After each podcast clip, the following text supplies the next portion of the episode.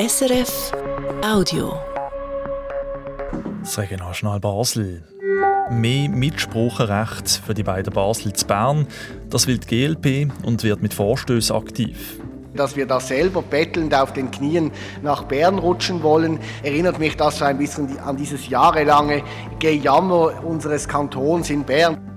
Dann mehr Geld für die Personenschifffahrt. Das will die Basler Regierung und stößt dabei auch auf Widerstand. Und Performerin Antje Schupp tut alte Sachen wiederverwerten und macht eine Performance daraus. Wir sind die anschauen. Man bleibt grau und nass, dafür gibt es milde 15 Grad in der Region. Am Mikrofon zu oben ist der Marcello Capitelli.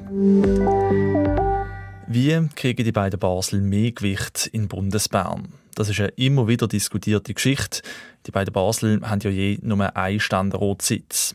Auch jetzt läuft die, die Diskussion wieder, und zwar gerade an mehreren Orten. Die GLP in den beiden Basel ist aktiv worden mit Vorstößen im Grossen Rot und im Landrat und zusätzlich auch noch im Nationalrat zu Bern.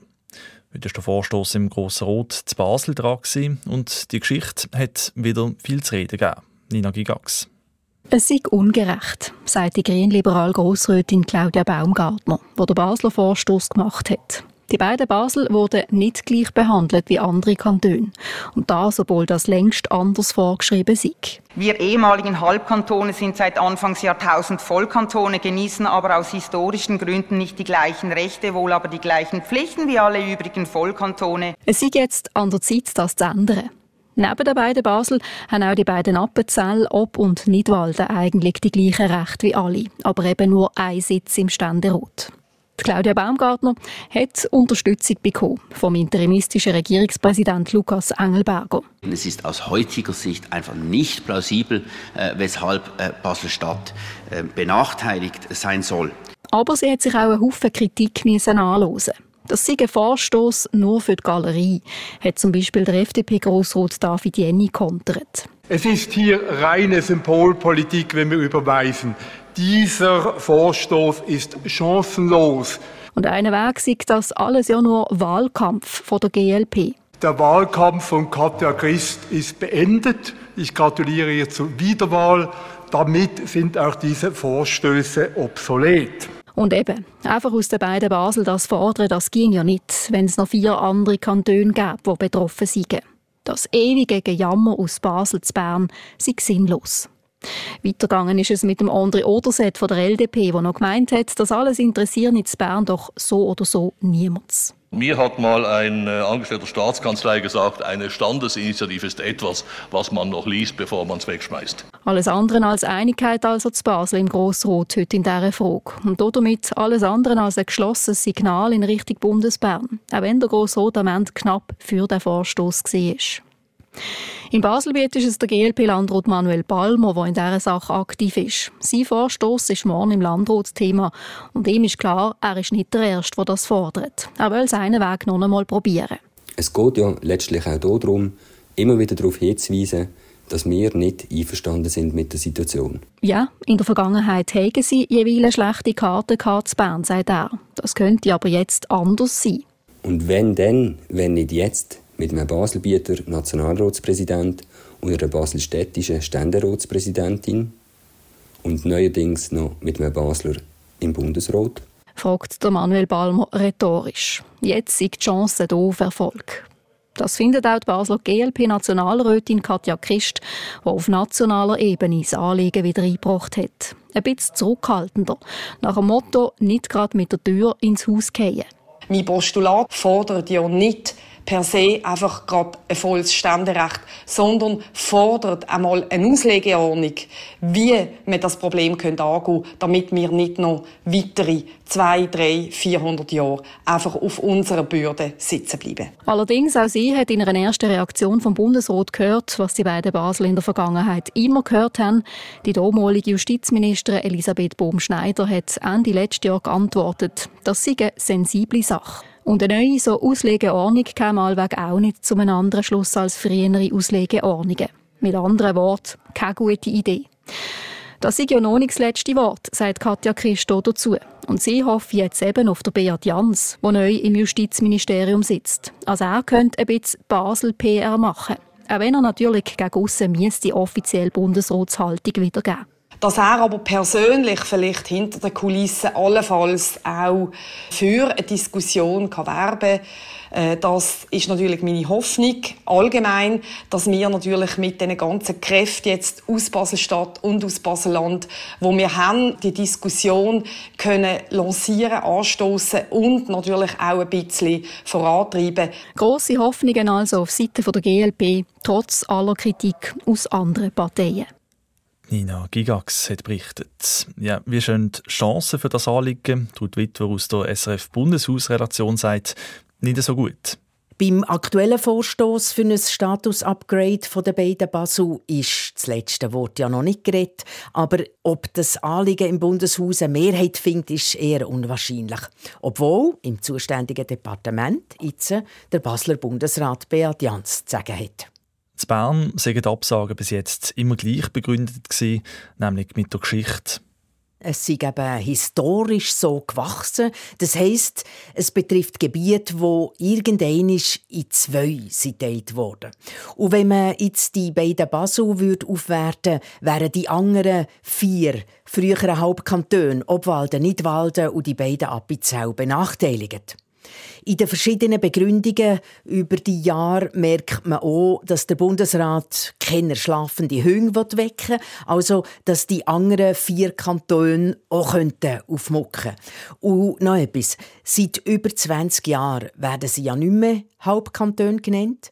In der damaligen Diskussion ist es auch befürchtet worden, dass bei einem Status-Upgrade weitere Wünsche aufkommen könnten etwa dass grosse Kantone wie Zürich wegen der hohen Einwohnerzahl sogar einen dritten Ständeratssitz würden verlangen Das sagt Ruth Wittwo aus der SRF Bundeshausredaktion.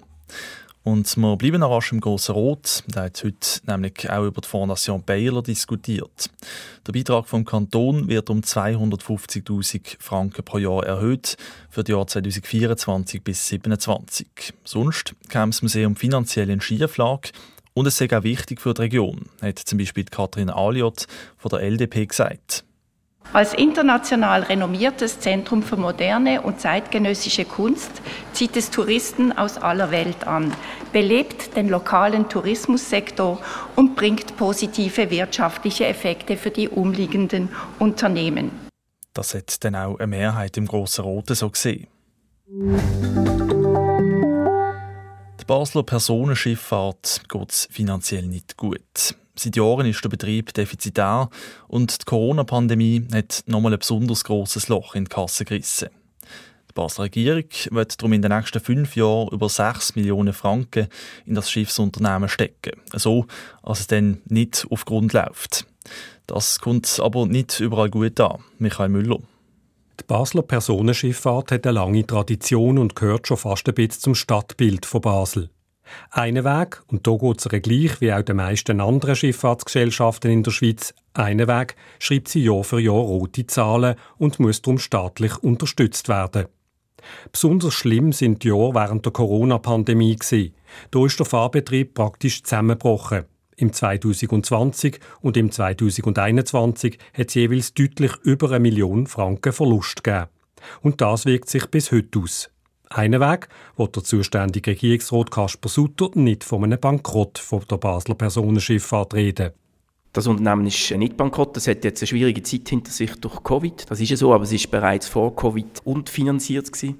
Der Regierungsrat hat schon damals vor vier Jahren eigentlich den Betriebsbeitrag deutlich erhöhen Das hat man dann ausgestellt wegen Covid und, und jetzt geht es darum, das Unternehmen so aufzustellen, dass es wirtschaftlich funktionieren kann. Wegen dem Corona-Loch, aber auch weil die Kosten generell gestiegen sind, wird die Basler Regierung den Staatsbeitrag für die nächsten fünf Jahre gerade verdoppeln von rund einer halben auf rund 1 Million Franken pro Jahr. Außerdem kriegt die Schifffahrtsgesellschaft vom Kanton rund anderthalb Millionen Franken mehr Eigenkapital. Das sind alles in allem über 6 Millionen Franken, die der Staat bis 2028 einschießen will. Allerdings knüpft die Basler Regierung ein paar Bedingungen an die Zahlungen. Der Kasper Sutter. Es wird auf eine Zwei-Schiff-Strategie gewechselt. Heute hat wir noch drei Schiffe, aber das wird mittelfristig auf zwei reduziert. Man wird auch das Angebot so ausrichten, dass es verstärkt dann stattfindet, wenn wirklich ein Nachfrage da ist. Was uns als Regierung auch wichtig ist, ist, dass es gute Fahrten und Angebote gibt, die der breiten Öffentlichkeit zur Verfügung stehen. Also irgendeine Brunchfahrt oder auch eine Schleusenfahrt, dass die Menschen auch den Rhein erleben können. Die Schiffsflotte soll also auf zwei Schiffe, nämlich der Rheinstern und Christoph Merian, verkleinert werden. Das Basler Diebli wurde ausgemustert. Und dazu sollen auch Kosten eingespart werden, beispielsweise indem Synergien im Bereich der Gastronomie, bei der Infrastruktur und bei der Verwaltung genutzt wurden. Das Ziel sei so sagt der Kasper Sutter, dass die Basler Personenschifffahrt mit diesen zusätzlichen Mitteln kostendeckend schafft, also nicht weiter in die roten Zahlen abrutscht. Eben das aber zweifelt der SVP-Grossrot Joel Thüring, bis vor zwei Jahren noch Mitglied von der vorberatenden Kommission für Wirtschaft und Abgaben an. Ja, wer schon ein bisschen länger im politischen Alltag ist, hört das, was die Personenschifffahrt anbelangt, nicht zum ersten Mal.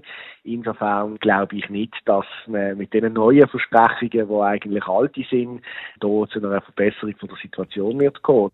Er hat darum gegenüber der Basler Personenschifffahrt und wie sich der Staat dazu verhält, eine klare Meinung. Die Basler Personenschifffahrtsgesellschaft ist in dieser Form offenbar nicht genug rentabel und da kann es nicht sein, dass der Staat quasi das Unternehmen durchfüttert, wo eigentlich, wenn es privat wäre, schon längstens Konkurs gegangen wäre.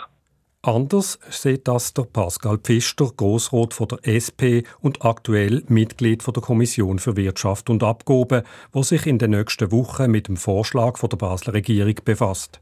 Ohne den Rotschlag jetzt im Detail zu kennen, sagt er, Grundsätzlich stellt sich einfach die Frage für unseren Kanton, möchte man so eine Personenschifffahrt auf dem Rhein oder möchte man die nicht? Und wenn man sie will, dann ist es klar, dass die vom Staat muss unterstützt werden, weil privat wird die niemand betreiben. Und man hört gut raus, der Pascal Pfister ist klar für die Personenschifffahrt, auch wenn sie finanziell unterstützt werden muss. Sieht das aber auch bis zu einem gewissen Grad als eine Investition an. Ich glaube, die Personenschifffahrt ist für uns ein Kanton, der doch auch vom Tourismus lebt, etwas, was es braucht. Ich glaube, das ist ein Standard für eine Stadt von dieser Größe und wenn man die Gesamtkosten von dem anschaut, glaube ich, dass sich das für unsere Stadt unter dem Strich lohnt. Die Diskussion über Pro und Contra von dieser Finanzspritze für die Basler Personenschifffahrt ist also eröffnet. Und es ist noch offen, wie sich der große Rot zu dem Rotschlag stellt. Eins ist aber jetzt schon klar. Wenn es um die Zukunft der Personenschifffahrt geht, werden sich neben den finanziellen Kosten bald weitere Hürden in den Weg stellen. Beispielsweise der Ersatz von der Christoph Merian, wo mittlerweile auch schon 32 Jahre auf dem Buckel hat. Und, auch das eine grosse Herausforderung, wie die Personenschifffahrt bis 2037 zusätzlich auch noch klimafreundlich kann betrieben werden. Also beispielsweise mit erneuerbaren Energien statt mit Diesel. Der Michael Müller hat berichtet. Vorsicht in der Region Winterthur auf der A4 Richtung Winterthur zwischen Benken und Tülikon besteht Gefahr durch eine Matte auf der Fahrbahn.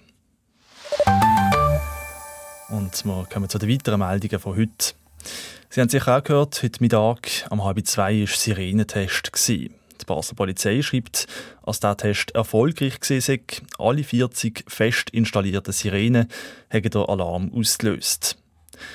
Auf der Notfallstation vom Kinderspital UKBB gibt es einen neuen Freiwilligendienst. Das teilt das Spital heute mit. Die sogenannten älteren Begleiter sind jeden oben im Einsatz und könnten helfen, zum Beispiel, wenn man den Weg im Spital nicht findet, oder sie können auch eine emotionale Unterstützung sein für die Eltern. So einen Freiwilligendienst gibt es im UKBB schon seit mehreren Jahren während Operationen, seit Anfang Jahr, jetzt eben auch auf dem Notfall. Der Dienst ist organisiert von der Stiftung Pro UKBB. Und der FC Basel hat einen neuen Spieler. Der 19-jährige Dion Katschuri wechselt von der Grasshoppers Zürich zum FCB. Der Dion Katschuri ist ein Schweizer U21-Nationalspieler, spielt im Mittelfeld und unterschreibt den Basler Vertrag bis im Sommer 2028. Wenn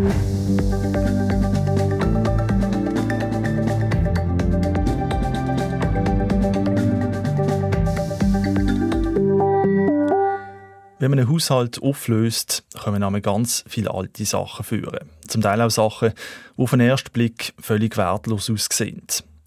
Häufig stecken in diesen Sachen aber viele Geschichten und Erinnerungen, die jemandem früher einmal etwas bedeutet haben.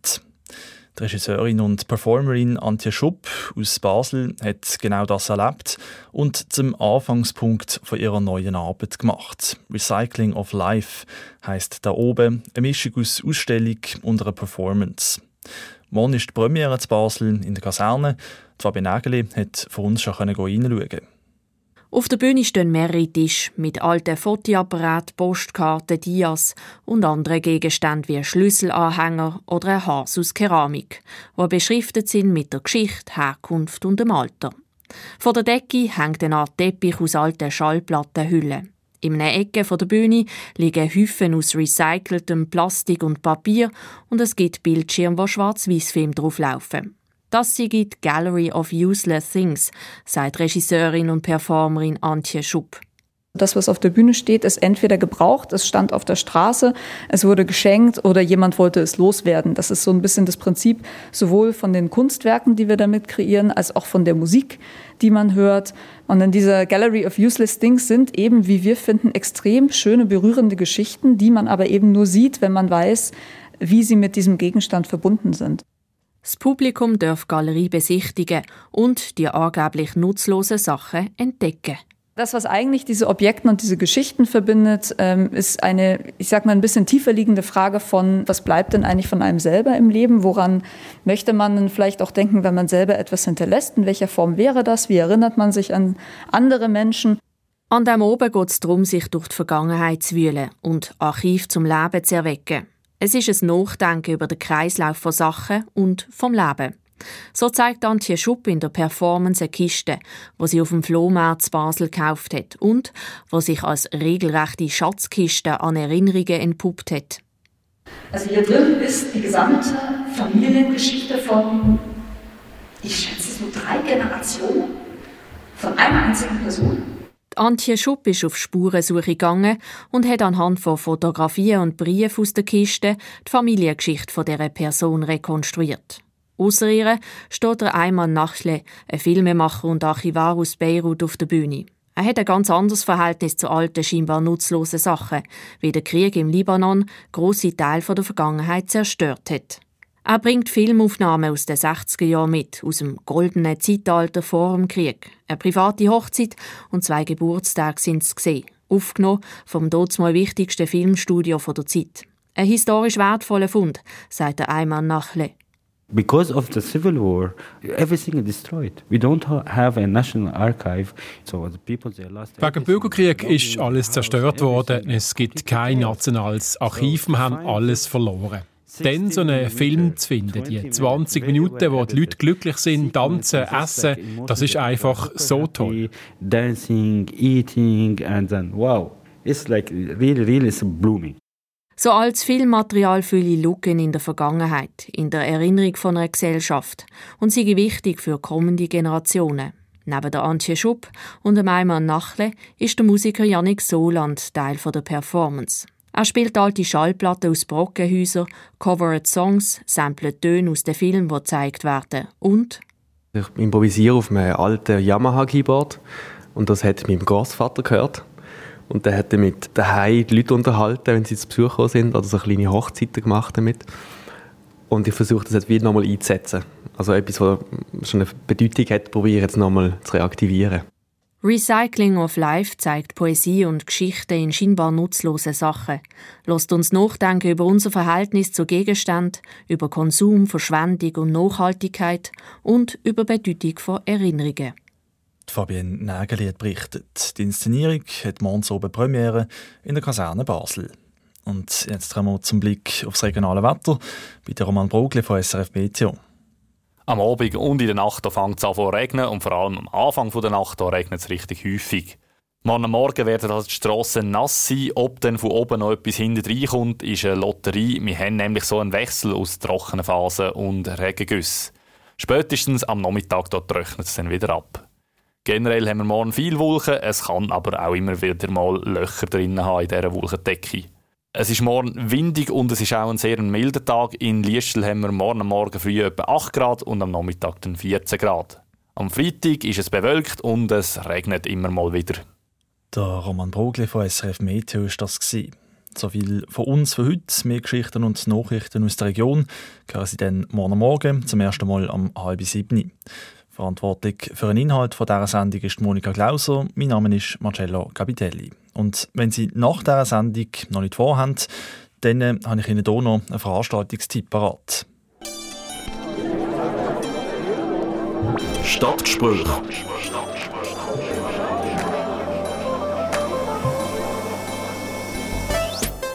Mit dem Beat Jans hat Basel das erste Mal seit 50 Jahren wieder ein Bundesrat. Jetzt wird sein Nachfolger gesucht im Basler Regierungsrat und im Regierungspräsidium. Vier Kandidaten bewerben sich. Der Mustafa Atici von der SP, der Jérôme Thierry von der Grünen, der Luca Uccese von der FDP und aus der LDP der Konradin Kramer. Im Stadtgespräch stellen wir die Kandidaten vor und prüfen sie auf Herz und Nieren. Heute am halb acht Uhr oben im Radiostudio Basel im Meret Oppenheim Hochhaus. Ja, das Stadtgespräch ist eine Veranstaltung vom Regionaljournal zusammen mit der Volkshochschule bei der Basel. Der Eintritt heute oben ist gratis. Das war ein Podcast von SRF.